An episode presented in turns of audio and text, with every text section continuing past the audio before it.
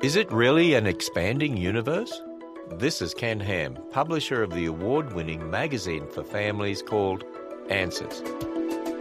In the book of Isaiah, we read that God stretches out the heavens like a curtain. This suggests the universe has expanded since creation. Now, this verse must have seemed strange when it was first written.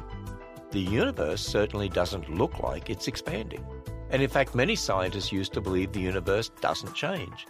Now, when scientists teach one thing and the Bible another, many Christians are tempted to think maybe God got the details wrong. But he's never wrong.